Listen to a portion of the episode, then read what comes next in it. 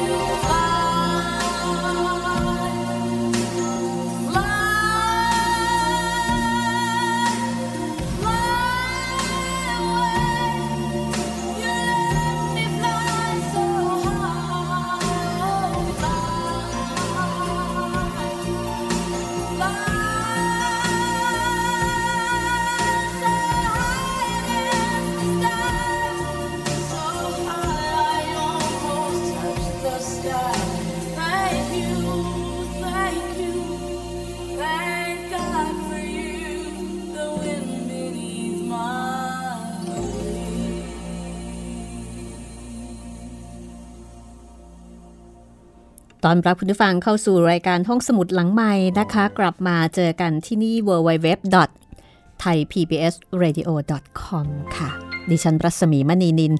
รับหน้าที่เป็นบรรณรักษ์ดูแลคุณอยู่นะคะ ด้วยเรื่องสนุกสนุกจากหนังสือที่น่าสนใจ วันนี้ชีวิตอุทิศเพื่อสยามมาถึงตอนที่ 12 แล้วนะคะ เรื่องราวของอำมาตย์เอกพระอาจวิทยาคมนายแพทย์จอร์จบีแมคฟาร์แลนด์ ผู้อำนวยการคนแรกของโรงพยาบาลศิริราชนะคะเล่าเรื่องโดยเบอร์ธาบราวแมคฟาร์แลนด์ภรรยาของท่าน เด็กวัฒนารุ่น 100 แปลและเรียบเรียงนะคะ ซึ่งจากการที่ได้ติดตามชีวิตของนายแพทย์จอร์จบีแมคฟาร์แลนด์ยังทำให้เราได้เรียนรู้ประวัติศาสตร์ โดยเฉพาะประวัติศาสตร์ในเรื่องการแพทย์การสาธารณสุขในบ้านเรา ได้เห็นจุดเริ่มต้นได้เห็นวิวัฒนาการความเปลี่ยนแปลง การเติบโตและการต่อสู้กับโรคร้ายต่างๆ ไม่ว่าจะเป็นโรคอธิวาตกโรค ไข้ทรพิษ หรือว่าโรคพิษสุนัขบ้า ซึ่งในภายหลังนะคะ ได้มีการรวมห้องปฏิบัติการวัคซีนป้องกันไข้ทรพิษ และวัคซีนป้องกันพิษสุนัขบ้าเข้าด้วยกัน แล้วสภาอุณาโลมแดงหรือว่าสภากาชาติในสมัยต่อมานะคะ ก็รับหน่วยงานนี้ไปดูแล จากนั้นในปีพศ 2463 ค่ะ พระเจ้าแผ่นดินก็พระราชทานพระราชทรัพย์สร้างสถานสาวภาซึ่งต่อมาก็ได้กลายเป็นสถาบันเพื่อการวิจัยทางวิทยาศาสตร์ และก็มีสวนงูซึ่งถือเป็นแห่งที่สองของโลกด้วย สถานสาวภานี้ไม่ได้เกี่ยวข้องกับราชแพทยาลัย แต่ก็ถือเป็นความก้าวหน้าทางการแพทย์ในสยามเช่นเดียวกันค่ะ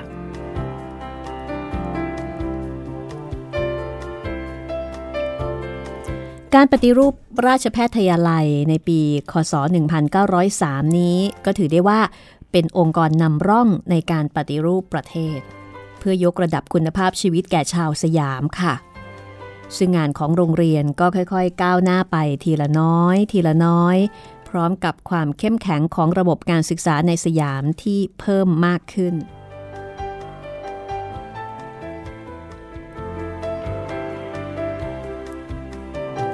มีการขยายการศึกษาไปสู่ชนทุกชั้น ทั่วประเทศนะคะ แล้วก็พัฒนาไปสู่การศึกษาระดับสูง ทั้งในสายสามัญแล้วก็สายอาชีพด้วย เรื่องราวจะเป็นอย่างไรต่อไปนะคะ เกริ่นสยาววันนี้ ติดตามได้เลยกับตอนที่ 12 ชีวิตอุทิศเพื่อสยามค่ะ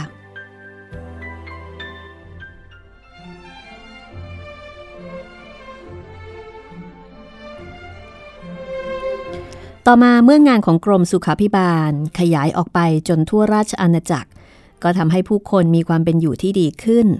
มีโรงพยาบาลเปิดใหม่เพิ่มขึ้นเรื่อยๆ ทั้งในกรุงเทพแล้วก็ชนบทที่ห่างไกลนะคะ แม้กระทั่งสมาชิกในพระราชวงศ์ก็เริ่มไปใช้บริการตามโรงพยาบาลมากขึ้น ก็ถือได้ว่าเป็นการสร้างความมั่นใจ ให้กับชาวบ้านว่าการไปโรงพยาบาลนั้นเป็นเรื่องที่ดี เพราะว่าแต่ก่อน ชาวบ้านจะมีค่านิยมว่าโรงพยาบาลเป็นสถานที่แห่งความหดหู่สิ้นหวัง ในปี 2448 ค่ะ กรมพยาบาลถูกยุบ กระทรวงมหาดไทยรับหน้าที่ดูแลโรงพยาบาลทั้งหมดแทน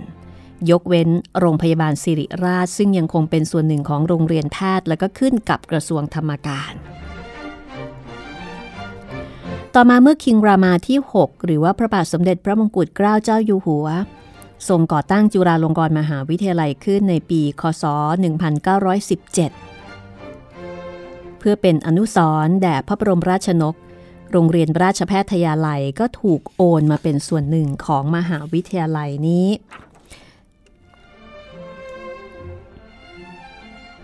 และในที่สุดค่ะ ก็เติบโตกลายเป็นองค์กรสำคัญ ที่ดูแลรับผิดชอบสุขภาพอนามัยของคนทั้งประเทศ จนกระทั่งถึงปัจจุบัน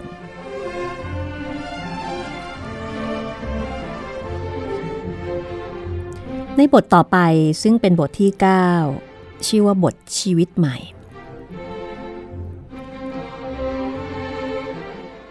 บทนี้ ได้พูดถึงการที่จอร์ด เกิดในครอบครัวคริสเตียนที่เคร่งศาสนา แต่อาศัยอยู่ท่ามกลางชุมชนชาวสยาม ซึ่งส่วนใหญ่นับถือศาสนาพุทธ จอเติบโต ในสยาม แล้วก็เริ่มรู้ตั้งแต่เด็กๆนะคะ ว่าสองศาสนานี้เนี่ยแตกต่างกันโดยสิ้นเชิง ในขณะที่บรรดาเพื่อนเล่นของเขาส่วนใหญ่ในวัยเด็ก ไปไหว้พระที่วัด ต้องใส่บาตรแล้วก็ร่วมเทศกาลงานบุญ แต่ชาวคริสเตียนจะต้องไปนมัสการที่โบสถ์ทุกวันอาทิตย์ ซึ่งเป็นกิจกรรมที่ยาวนานและก็น่าเบื่อมากสำหรับเด็กๆ จอร์ดจึงถูกจำกัดให้ทำกิจกรรมได้เพียงไม่กี่อย่างเท่านั้น แต่พวกเพื่อนๆ โดยเฉพาะเพื่อนๆชาวพุทธเนี่ยสามารถเล่นอะไรต่อมีอะไรได้อย่างสนุกสนาน ซึ่งล้วนแล้วแต่เป็นสิ่งต้องห้ามสำหรับเด็กคริสเตียนอย่างจอร์ดทั้งสิ้น พ่อแม่ของเขาก็เป็นคริสเตียนที่เข้มแข็ง แล้วก็เคร่งครัดในจารีตประเพณีมากนะคะ ทั้งกับตัวเองกับครอบครัวและกับทุกคนที่เข้ามาพึ่งพา แต่ในความเคร่งนั้นก็มีความอ่อนโยน และความเห็นอกเห็นใจผู้อื่นแฝงอยู่ด้วย เขาจึงเป็นผู้นำของชุมชนคริสเตียนในเพชรบุรี ที่อาศัยอยู่รอบๆหน่วยมิชชั่นนั้น แล้วก็มีการไปมาหาสู่กันอย่างใกล้ชิด ช่วงเย็นๆเขามักจะมายืนที่ระเบียงบ้าน แล้วก็ฟังคริสเตียนชาวสยามมารวมตัวกันร้องเพลงนมัสการด้วยความปลื้มปิติแซมมูเอลพ่อของจอร์จเอาใจใส่ชาวบ้านเป็นอย่างดี ใครมีปัญหาอะไรก็มาขอคำแนะนำปรึกษาจากเขาได้เสมอ แต่ก็น่าเสียดายว่าหลังจากครอบครัวของจอร์จย้ายจากเพชรบุรีไปแล้ว มิชชันนารีหนุ่มสาวที่มารับช่วงต่อไม่มีภาวะผู้นำเหมือนกับแซมมูเอลระเบียบวินัยบางข้อก็หย่อนยานลงทำให้หน่วยมิชชั่นในกรุงเทพ ออกกฎเหล็กมาบังคับใช้อย่างเข้มงวด ซึ่งเรื่องนี้สร้างความร้าวรานใจให้กับแซมูเอลและเจน ที่เห็นเพื่อนๆ ต้องได้รับการปฏิบัติอย่างแข็งกร้าวแบบนั้น เมื่อตอนที่จอร์ดอายุได้ 11 ขวบ เขาได้ผ่านพิธีทางศาสนาครั้งสำคัญ แล้วก็เป็นพิธีที่ตราตรึงอยู่ในใจเขาไปตลอดกาลเขาจำได้ว่าเขาร้องไห้ในพิธีรับศีลบัพติสต์และหลังจากวันนั้นเขาก็ได้เข้าเป็นสมาชิกของโบสถ์หลังเล็ก ๆ ที่เพชรบุรีอย่างเป็นทางการ ประสบการณ์ครั้งนั้นทำให้เขายิ่งรู้สึกผูกพันกับความเป็นคริสเตียนมากขึ้น เรียกได้ว่าการปลูกฝังของพ่อแม่ในวัยเด็ก มีอิทธิพลต่อจอร์จจนกระทั่งถึงวัยหนุ่มทำให้เขามีความเข้มแข็งพอที่จะตัดใจจากเพื่อนๆ รุ่นราวคราวเดียวกัน ที่ใช้ชีวิตแบบสนุกสนานไปวันๆ ตัดใจจากการดื่มของมึนเมาได้อย่างเด็ดขาด ซึ่งการตัดสินใจนี้ก็ช่วยกล่อมเกลาให้เขาเป็นคนดีมีศีลธรรม และรู้จักผิดชอบชั่วดี แล้วก็กลายมาเป็นพื้นฐานในการดำเนินชีวิตของเขา จอร์จจึงเป็นทั้งคริสเตียน ที่คือเป็นทั้งในความเชื่อและในการกระทำด้วยนะคะ คือเอาหลักของศาสนาเนี่ยมาใช้ในการพัฒนาชีวิต ใช้ในชีวิตประจำวันด้วย ศาสนาทำให้เขาเป็นคนที่อดทน อดกลั้น แล้วก็รู้จักยับยั้งชั่งใจกับสิ่งล่อลวงต่างๆ แล้วก็ทำให้เขามีจิตใจที่เข้มแข็งกล้าหาญในการที่จะยึดมั่นในอุดมการณ์ของตัวเอง แม้ว่าบางครั้งจะต้องสูญเสียความสุขสนุกสนาน หรือว่าต้องถูกอัปเปหิจากกลุ่มเพื่อนฝูงก็ตาม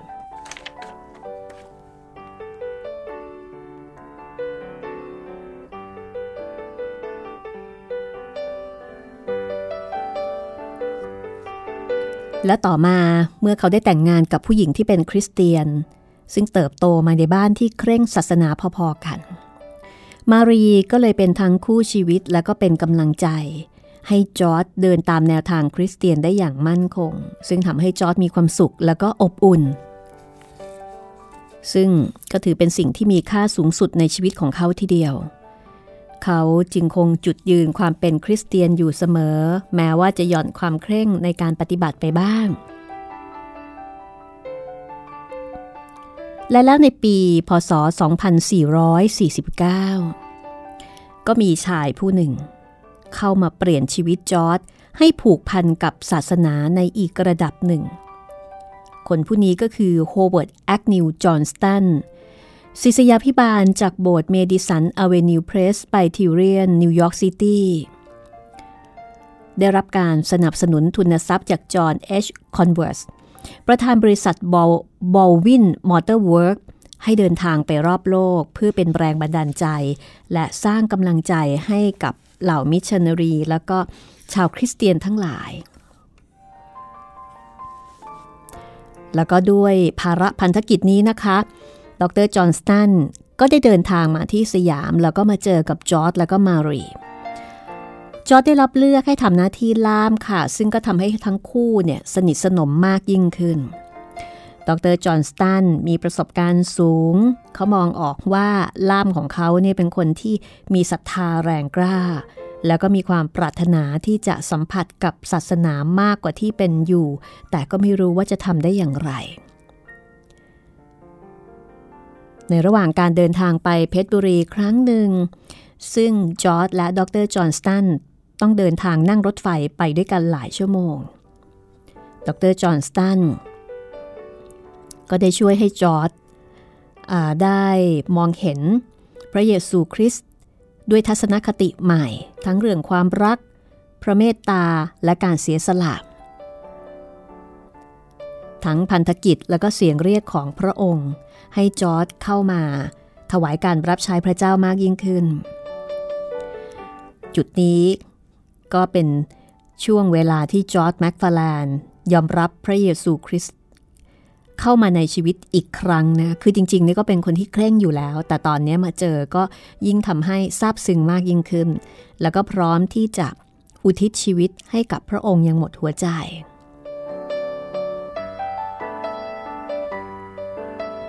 ตอนนี้จอร์จมีความปรารถนาอย่างแรงกล้า ที่จะช่วยให้ชาวสยาม ได้รู้จักกับพระเยซูคริสต์เจ้าในแบบที่เขาเห็นแล้วก็เชื่อมั่นนะคะและเมื่อกลับมาถึงบ้าน จอร์จก็พบว่ามารีภรรยาเนี่ยก็พร้อมที่จะเข้าสู่งานด้านศาสนาเช่นกัน เพราะเธอเองก็เติบโตมาในครอบครัวที่เคร่งครัด และตั้งแต่ตอนที่แต่งงานกัน เธอก็มีความคิดทางศาสนาที่เป็นผู้ใหญ่กว่าจอร์ดอยู่แล้ว ความคิดที่หล่อหลอมขึ้นมาในใจของจอร์ดครั้งนี้ได้ช่วยเปิดโลกใหม่ ให้ชีวิตคู่ของทั้งสองเต็มอิ่มยิ่งขึ้น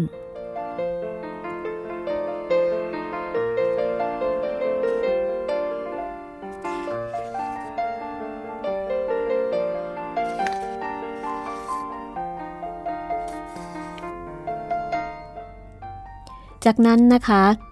เนื้อหาในช่วงนี้ จะเป็นประวัติความเป็นมาของมิชชันนารีและการทำงานในสยามนะคะ ซึ่งก็น่าสนใจ ซึ่งเบอร์ธาบราวก็บอกว่า เพื่อให้ผู้อ่านได้เข้าใจเรื่องราวดีขึ้น ควรจะต้องเล่าย้อนไปถึงความเป็นมาในอดีตซะก่อน คือในระยะแรกๆมิชชันนารีอเมริกันเนี่ยไม่สามารถทำงานได้เต็มที่ เพราะว่าไม่มีผู้นำชาวสยามช่วยสนับสนุน การเปลี่ยนใจให้คนมานับถือศาสนาคริสต์ นิกายโปรเตสแตนต์หรือว่าเป็นคริสเตียนเนี่ยก็เลยเป็นไปอย่างเชื่องช้า แม้ว่าจะมีโอกาสได้ใกล้ชิดเชื้อพระวงศ์ในเวลาต่อมา แต่ก็ไม่ค่อยสำเร็จ เพราะว่าเชื้อพระวงศ์ส่วนใหญ่ก็เป็นพุทธศาสนิกชนที่เคร่งครัด จนยากที่จะหันเหไปสนใจศาสนาอื่นอย่างจริงจังได้ เบอร์ธาบราวน์ก็บอกว่าจริง ๆ แล้ว มิชชันนารีอเมริกันเนี่ยควรจะเรียนรู้ปรัชญาของพุทธศาสนาให้ดีซะก่อน แต่ว่ามิชชันนารีก็มักจะใช้วิธีโจมตี หลักของศาสนาพุทธที่พวกเขาเห็นว่าผิด แล้วก็มุ่งไปถกเถียงในประเด็นเหล่านั้นอย่างไม่รู้จบ นอกจากนั้นคนกลุ่มแรกที่มิชชันนารีเข้ามาคลุกคลีด้วย ก็เป็นเพียงคนระดับล่างที่ไม่มีความรู้ใด ๆ พวกมิชชันนารีจึงต้องเริ่มต้นตั้งแต่การให้การศึกษาซึ่งใช้เวลานานมาก และเมื่อสบโอกาสก็ส่งเด็กชายชาวสยามสองสามคนไปเรียนที่อเมริกา โดยหวังว่าจะให้กลับมาเป็นผู้นำคริสเตียนในสยาม บุคคลแรกนะคะคือศาสนาจารย์บุญตวนบุญอิดค่ะ ท่านเป็นคริสเตียนรุ่นที่สาม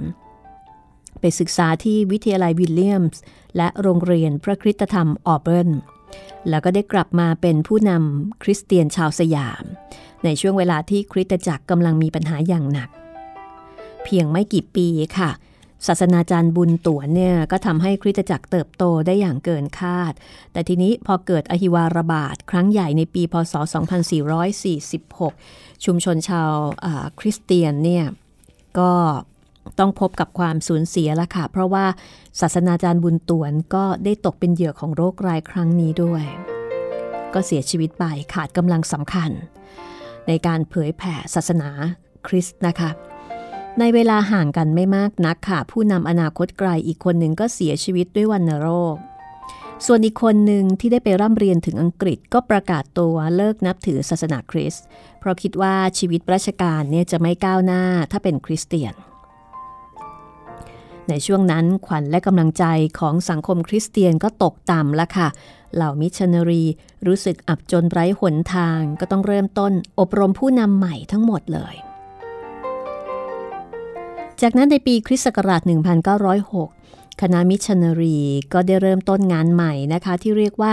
การประชุมผู้ทำการประชุมผู้ทำงานคริสเตียน เพื่ออบรมผู้นำคริสเตียนชาวสยามโดยเฉพาะ แต่ก็ไม่มีมิชชันนารี หรือคริสเตียนชาวสยามคนไหน ที่มีความเหมาะสมที่จะเป็นผู้นำการประชุมได้เลยณจุดนี้เองค่ะ ที่จอร์จแม็คฟาร์แลนด์มองเห็นเป็นโอกาสอันท้าทาย การที่เขาพูดภาษาสยามได้คล่องทำให้มีผู้เข้าอบรม เกิดความกระตือรือร้นนะคะ ที่จะเข้ามาหาเขาแล้วก็มาคุยกับเขา แล้วก็พร้อมจะเดินตามการนำของเขา จอร์ดก็เลยมาทำหน้าที่นี้ล่ะค่ะ แล้วก็เป็นบทบาทใหม่ในสายงานใหม่ จากที่เคยทำงานทางด้านการแพทย์ก็มาทำงานทางด้านของการเผยแพร่ศาสนาด้วย ตลอดเวลา 10 ปีนะคะที่จอร์จเป็นประธานงานประชุมผู้ทำงานคริสเตียน เขาก็ได้ช่วยเหล่ามิชชันนารี ฝึกอบรมชาวสยามทั้งหญิงชาย ให้เป็นผู้นำคริสเตียนด้วยความเอาใจใส่ มีการจัดการประชุมใหญ่ทุกปีนะคะ เป็นเวลา 3 วัน แล้วก็ระหว่างปีก็จะมีการพบปะในหมู่ชาวคริสเตียน รวมทั้งครูอาจารย์ในโรงเรียนคริสเตียนอย่างสม่ำเสมอด้วย แล้วก็มีการให้ชาวสยามที่ผ่านการอบรมมาแล้วเนี่ยเป็นผู้นำแล้วก็สร้างโอกาสให้พวกเขาได้ฝึกการพูดต่อหน้าสาธารณชน การบริหารองค์กรตามแบบประชาธิปไตย การจัดระบบการเงิน รวมทั้งได้เข้าใจปัญหาที่คริสตจักรกำลังเผชิญอยู่ด้วย และต่อมาก็มีการไปเช่าอาคารพาณิชย์แห่งหนึ่งในกรุงเทพ เพื่อเป็นสำนักงานเผยแผ่ศาสนา โดยการอธิบายให้ผู้คนที่ผ่านไปมา ได้เข้าใจถึงวิถีชีวิตคริสเตียน เมื่อมีคนมาสนใจฟังและซักถามนะคะ พวกเขาก็จะเล่าเรื่องความเชื่อความศรัทธาของตัวเอง ก็ถือว่าช่วยแบ่งเบาภาระของมิชชันนารีไปได้มาก แล้วก็มีการจัดชั้นเรียนพระคัมภีร์ในโบสถ์เล็ก ๆ ที่อยู่บนถนนเดียวกันเพื่อให้ผู้สนใจเข้าร่วมฟังคำสอนในระดับที่ลึกยิ่งขึ้นได้ งบประมาณที่ตั้งไว้ จะสมดุลเสมอ เพราะว่าจะมีมารีคอยตรวจสอบให้ และบางครั้งเงินบางส่วนก็มาจากครอบครัวแม็กฟาแลนนั่นเองค่ะ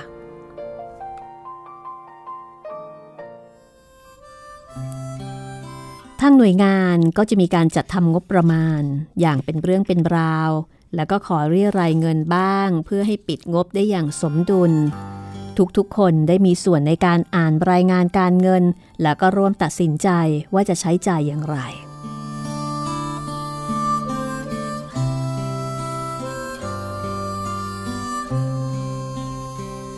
ตะวันส่องใสแดดชายลงมาทาบทาทิวทุ่งแล้วลมผ่านโรยเหมือนโปรยกลิ่นพุ่งดอกฟ้าหอ ยาดาววับวาวทางเคลื่อนเหมือนดังยาทองแดดนิดต้องน้อยรามณีร่วมคู่กัดพลายลนเย็นจะอยู่แดนไหนสุดฟ้าแสนไกลก็นึงถึงดิน ดาวแดนแผ่นดินที่เราจากมาเนิ่นนานแสนนาน ดอกยญ้างามงดงามดังก่อนหรือ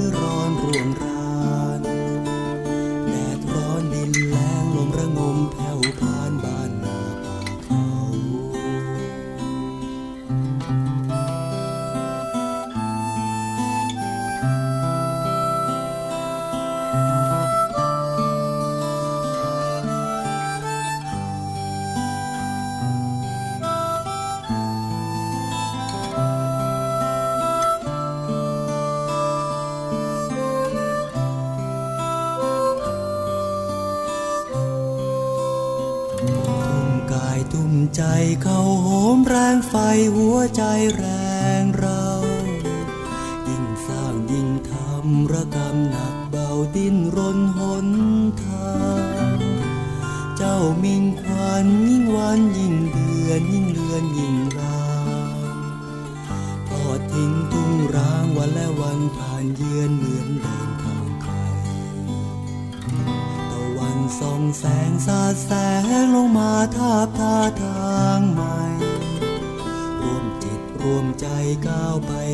ไปฝ่าภัยร้อยพัน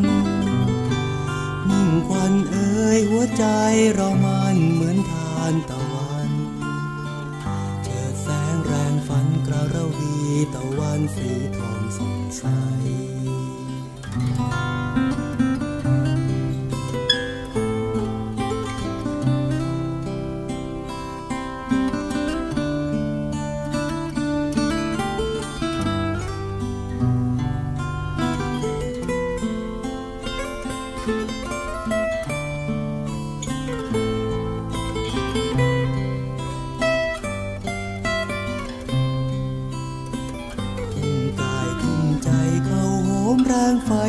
ใจแร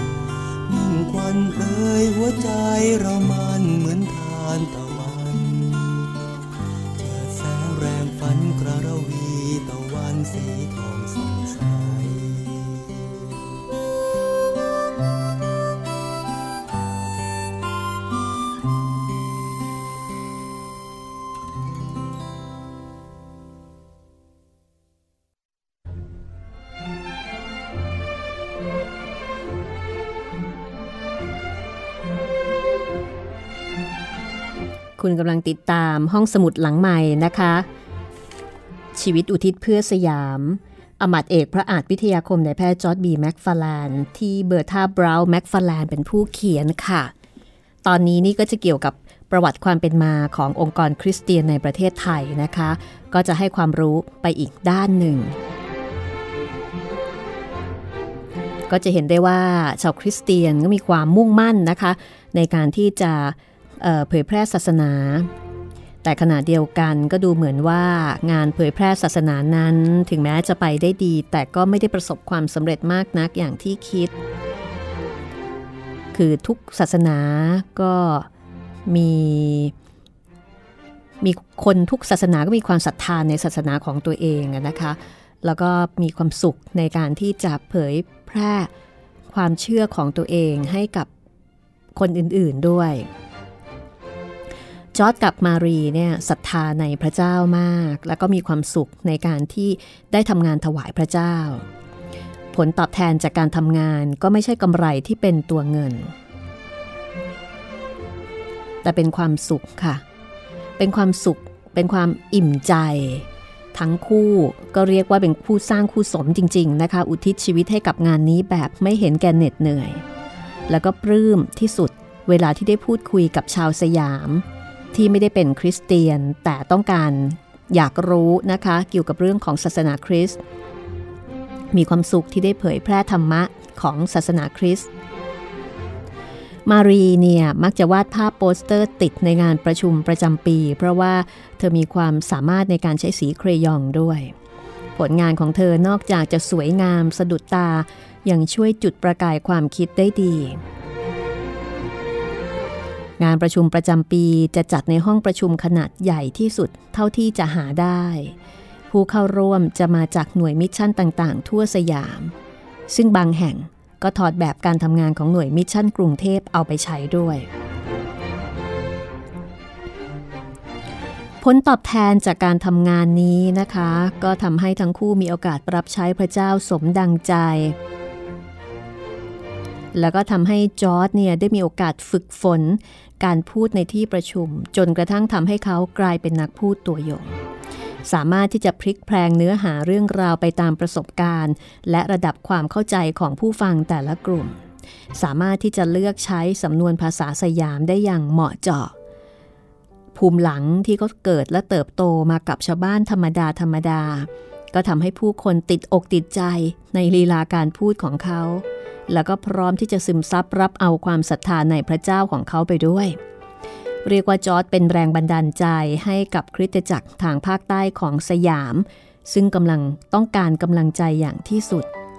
ไม่เพียงเท่านั้นค่ะเขายังทำหน้าที่ผู้ปกครองและนักเทศของโบสถ์ได้เป็นอย่างดีแต่ผลงานที่โดดเด่นที่สุด และถือเป็นความสำเร็จขั้นสูงสุดของงานนี้ก็คือ การฝึกอบรมกลุ่มคนหนุ่มสาวคริสเตียนชาวสยาม ให้ไปทำหน้าที่ผู้นำในโบสถ์ตลอดจนเป็นเสาหลักของสภาคริสตจักรแห่งประเทศสยามในเวลาต่อมาค่ะ ทีนี้ย้อนกลับมาถึงศาสนาจารย์บุญตวนบุญอิดนะคะ ที่ท่านกลับมาจากอเมริกาแล้วก็มาเป็นกำลังสำคัญในการเผยแผ่ศาสนาคริสต์โปรเตสแตนต์เนี่ยค่ะ ตอนที่ท่านยัง คือตอนที่ท่านยังอยู่นะคะอ๋อพอกลับมาจากอเมริกาท่านก็มาแต่งงานกับครูกิมฮอกซึ่งเบอร์ธาบราวน์ก็บอกว่าเป็นครูที่ดีที่สุดคนหนึ่งของโรงเรียนวังหลังเลย จากนั้นก็ไปเปิดหน่วยมิชชั่นแห่งใหม่ที่พิษณุโลกก ทั้งสองได้ช่วยกันริเริ่มการศึกษาขึ้นที่นั่นด้วย แต่ต่อมาท่านก็ถูกเรียกตัวกลับกรุงเทพเพื่อมาสร้างโบสถ์แล้วก็ทำงานด้านศาสนา กับกลุ่มเด็กหนุ่มชาวสยาม ศาสนาจารย์บุญตวนเนี่ยทุ่มเททำงานอย่างเต็มที่ค่ะ ในขณะที่กำลังหาทุนสร้างโบสถ์ซึ่งเงินส่วนใหญ่ได้มาจากนายแพทย์เทียนฮีผู้ก่อตั้งโรงพยาบาลแห่งแรกในสยาม ในช่วงเวลานั้น ท่านศาสนาจารย์บุญตวนนะคะ ท่านก็เสียชีวิตลง ด้วยโรคไอฮิวา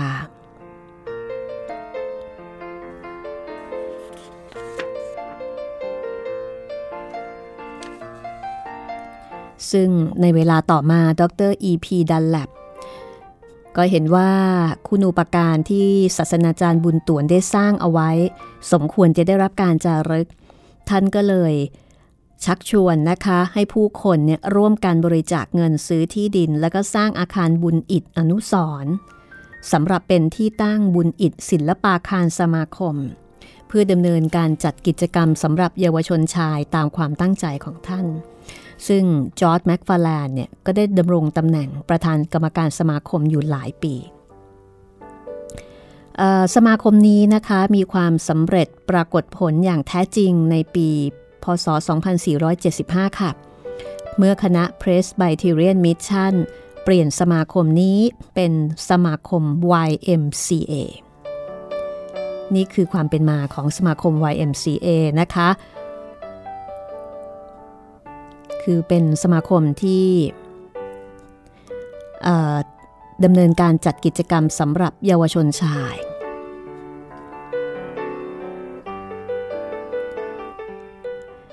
สมาคม YMCA ก่อตั้งขึ้นในกรุงเทพเป็นครั้งแรก ณอาคารบุญอิฐอนุสรแห่งนี้ค่ะ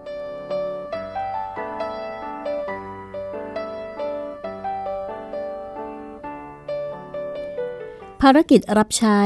พระเจ้า เรื่องที่สามของจอร์จและมารี คือการจัดตั้งสมาคมคริสเตียนกรุงเทพ คือสมัยนั้นชาวแคทอลิกเนี่ย มีหน่วยงานดูแลเยาวชนคริสตังชาวสยาม แล้วก็ลูกครึ่งยูเรเชียนแล้วนะคะ แต่ว่าทางโปรเตสแตนต์ยังไม่ได้ทำอะไรให้กับคริสเตียนที่เป็นลูกครึ่งยูเรเชียนเลย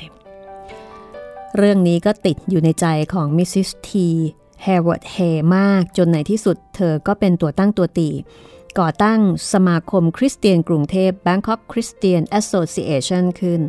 เพื่อช่วยเหลือเด็กลูกครึ่ง ทั้งในด้านสังคมแล้วก็ศาสนาค่ะ จอร์จก็ได้เป็นประธานสมาคมนี้ในช่วงปีแรก ๆ อีกเช่นกันนะคะหลายปีต่อมาสมาคมก็ปิดตัวลงเมื่อคณะมิชชันนารี ได้ตั้งหน่วยงานคล้ายๆ กันขึ้นคือสมาคมเผยแพร่พระกิตติคุณ The Society for the Propagand, Propagand, uh, Propagation of the Gospel นะคะ แล้วก็ได้มาขอเช่าอาคารของสมาคมคริสเตียนกรุงเทพ เพื่อเปิดเป็นห้องนมัสการเล็กๆ และโรงเรียน ก็มีการรับเด็กลูกครึ่งที่เป็นโปรเตสแตนต์ทั้งหมดไปดูแลด้วย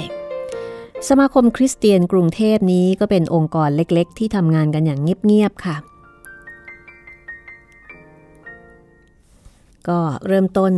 โดยมิสซิสเฮย์สนะคะ แล้วก็ได้รับการสนับสนุนจากจอร์จและมารีที่ก็ทุ่มเทกายใจช่วยงานมาโดยตลอด ในปลายปีพศ 2451 นะคะ มีพระสงฆ์รูปหนึ่งในวัดมหรรณพชื่อพระอาจารย์คุณ ได้นำเด็กชายเล็กๆ 3 คนมาให้จอร์จเลี้ยงค่ะ เพื่อเป็นการขอบคุณที่จอร์จเนี่ยรักษาอาการป่วยของท่าน เบอร์ธาบราวน์บอกว่าเรื่องแบบนี้ เป็นธรรมเนียมปกติของชาวสยาม แต่สำหรับจอร์จและมารีซึ่งไม่มีลูกของตัวเอง ก็ถือได้ว่าเป็นเป็นเรื่องใหม่ในชีวิต พวกเขารับเด็กทั้งสามมาเลี้ยง ให้กินอยู่ในบ้าน ให้ทำงานบ้านทุกอย่าง เช่นเดียวกับสมาชิกคนอื่น ๆ ในครอบครัว เด็กสามคนนี้ชื่อว่าพลคำแล้วก็สิทธิ์ค่ะ พลเรียนที่โรงเรียนสวนกุหลาบ แล้วก็ไปต่อที่โรงเรียนราชแพทยาลัย ส่วนคำและสิทธิ์เรียนที่โรงเรียนกรุงเทพคริสเตียน เมื่อจบแล้วคำไปเป็นครูสอนในโรงเรียนเตรียมทหาร ส่วนสิทธิ์เข้าเรียนแพทย์ ทั้งสามคนนี้เติบโตเป็นคนดี แต่ไม่มีใครเปลี่ยนมานับถือคริสเลยนะคะ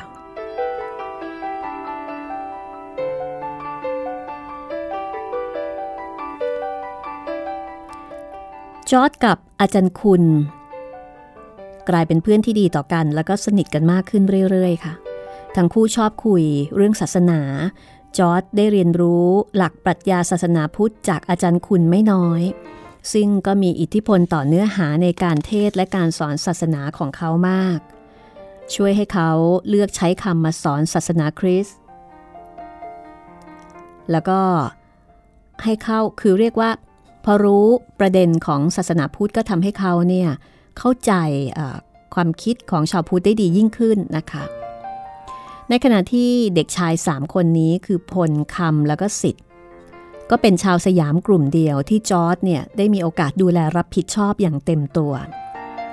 แต่ว่านอกเหนือจากนี้แล้วบ้านของจอร์ดก็เปิดกว้างต้อนรับชาวสยามทุกคนเสมอ คนหนุ่มสาวหลายคน ก็มีโอกาสได้มาใช้บ้านของจอร์ดเป็นแหล่งพึ่งพิงด้วยนะคะการที่สองสามีภรรยาคือจอร์ดกับมารี มีโอกาสทำงานรับใช้พระเจ้าจนเกิดผลดีขึ้นมากมาย หรือการที่จอร์ดได้มาเป็นนักเทศ โดยไม่จำเป็นต้องเป็นนักบวชเช่นนี้ ก็ทำให้เขามีความปรารถนาอย่างแรงกล้า ที่จะได้รับใช้พระเจ้าตามแนวทางของชาวคริสเตียนค่ะ ซึ่งเขาก็ไม่รู้เลยนะคะว่ามันคือการเตรียมความพร้อมให้แก่เขา ในการดำรงตำแหน่งผู้นำทางศาสนาที่พิเศษสุดในวันหนึ่งข้างหน้า หลังจากที่เขาเกษียณอายุแล้ว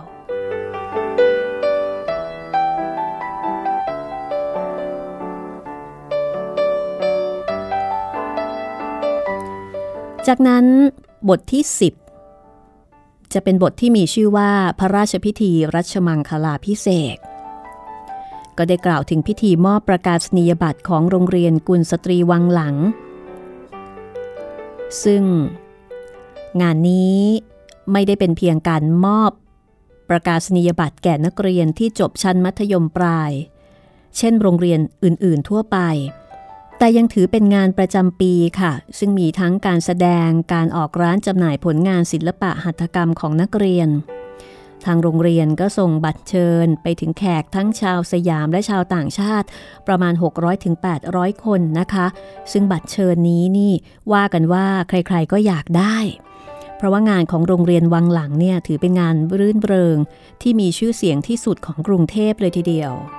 คนที่จะมาร่วมงานได้ จะต้องเป็นแขกรับเชิญเท่านั้นนะคะ เพราะฉะนั้นใครๆเนี่ยก็อยากได้บัตรเชิญ ตามปกติแล้วพวกผู้หญิงวังหลังมักจะทำอะไรต่ออะไรเองได้โดยที่ไม่ต้องพึ่งผู้ชาย แต่ในโอกาสนี้จอร์ดแม็กฟาแลนก็ได้พิสูจน์ตัวเองว่าเขาคือบุคคลที่พวกเธอจะขาดเสียไม่ได้ โดยที่ทางฝั่งตะวันตกของแม่น้ำยังไม่มีไฟฟ้าใช้ค่ะ โรงเรียนก็เลยต้องพึ่งแสงไฟจากตะเกียง แล้วก็ด้วยกระแสลม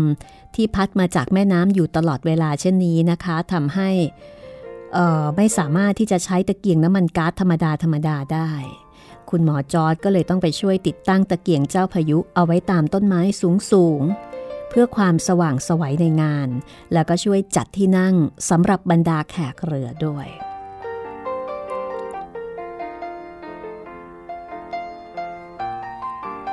เอาละค่ะ วันพรุ่งนี้นะคะ ตอนต่อไปอขออภัย ตอนต่อไป เรา เข้าไปร่วมงานเลี้ยงประจำปี ของโรงเรียนกุลสตรีวังหลังกันนะคะ เป็นงานมอบประกาศนียบัตร แล้วก็เป็นงานที่มีความสำคัญเป็นพิเศษด้วย เพราะว่าตรงกับปีที่ 40 แห่งการครองราชของคิงจุลาลงกรณ์ของลนเกล้ารัชกาลที่ 5 ค่ะ เพราะฉะนั้นทางโรงเรียนเนี่ยก็เลยตั้งใจที่จะจัดให้เป็นงานเทิดพระเกียรติด้วย ตอนหน้าอย่าพลาดนะคะ จะพาไปเที่ยวงานมอบประกาศนียบัตรของโรงเรียนกุลสตรีวังหลัง งานที่ใครๆในพระนครต่างอยากจะได้รับบัตรเชิญเพื่อไปร่วมในงานค่ะ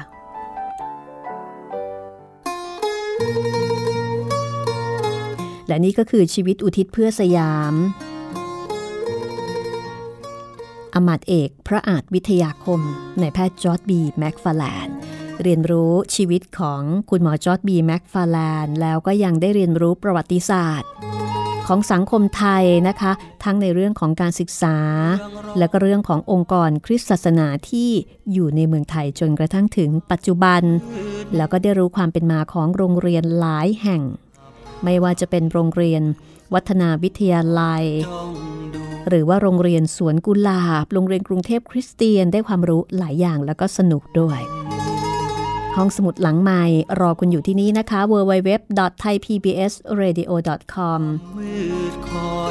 แล้วก็ติดตามข่าวสารของวิทยุไทย PBS ได้ที่แฟนเพจไทย PBS Radio วันนี้ดิฉันลาไปก่อนนะคะ สวัสดีค่ะ ดังดวงใจที่เดินทางมายาวนาน ประสบการณ์มากมาย แต่วันไหวก็โรยรา ช่วยประคองดวงใจอันอ่อนเยาว์มือเท้าอันบอบบางให้ไปตามวิธีทางที่ผ่านการแผ้วทางมายาวนาน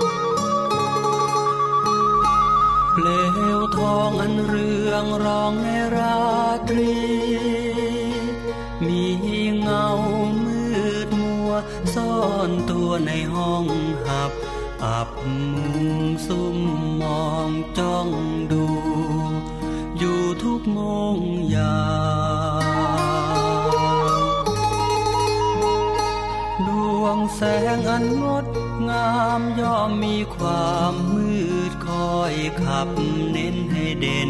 ปราวาวาวามวานดังดวงใจที่เดินทางมายาวนาน ประสบการณ์มากมาย แต่วันไว้ก็ร ช่วยประคองดวงใจอันอ่อนเยาว์มือเท้าอันบอบบางให้ไปตามวิธีทางที่ผ่านการแผ้วทางมายาวนานให้ไปตามวิธีทางที่ผ่านการแผ้ว ทางมายาวนาน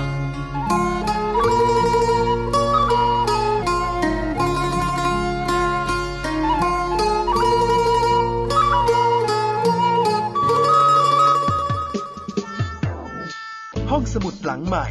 ห้องสมุดที่ฟังได้ทางวิทยุกับรัศมีมณีนิน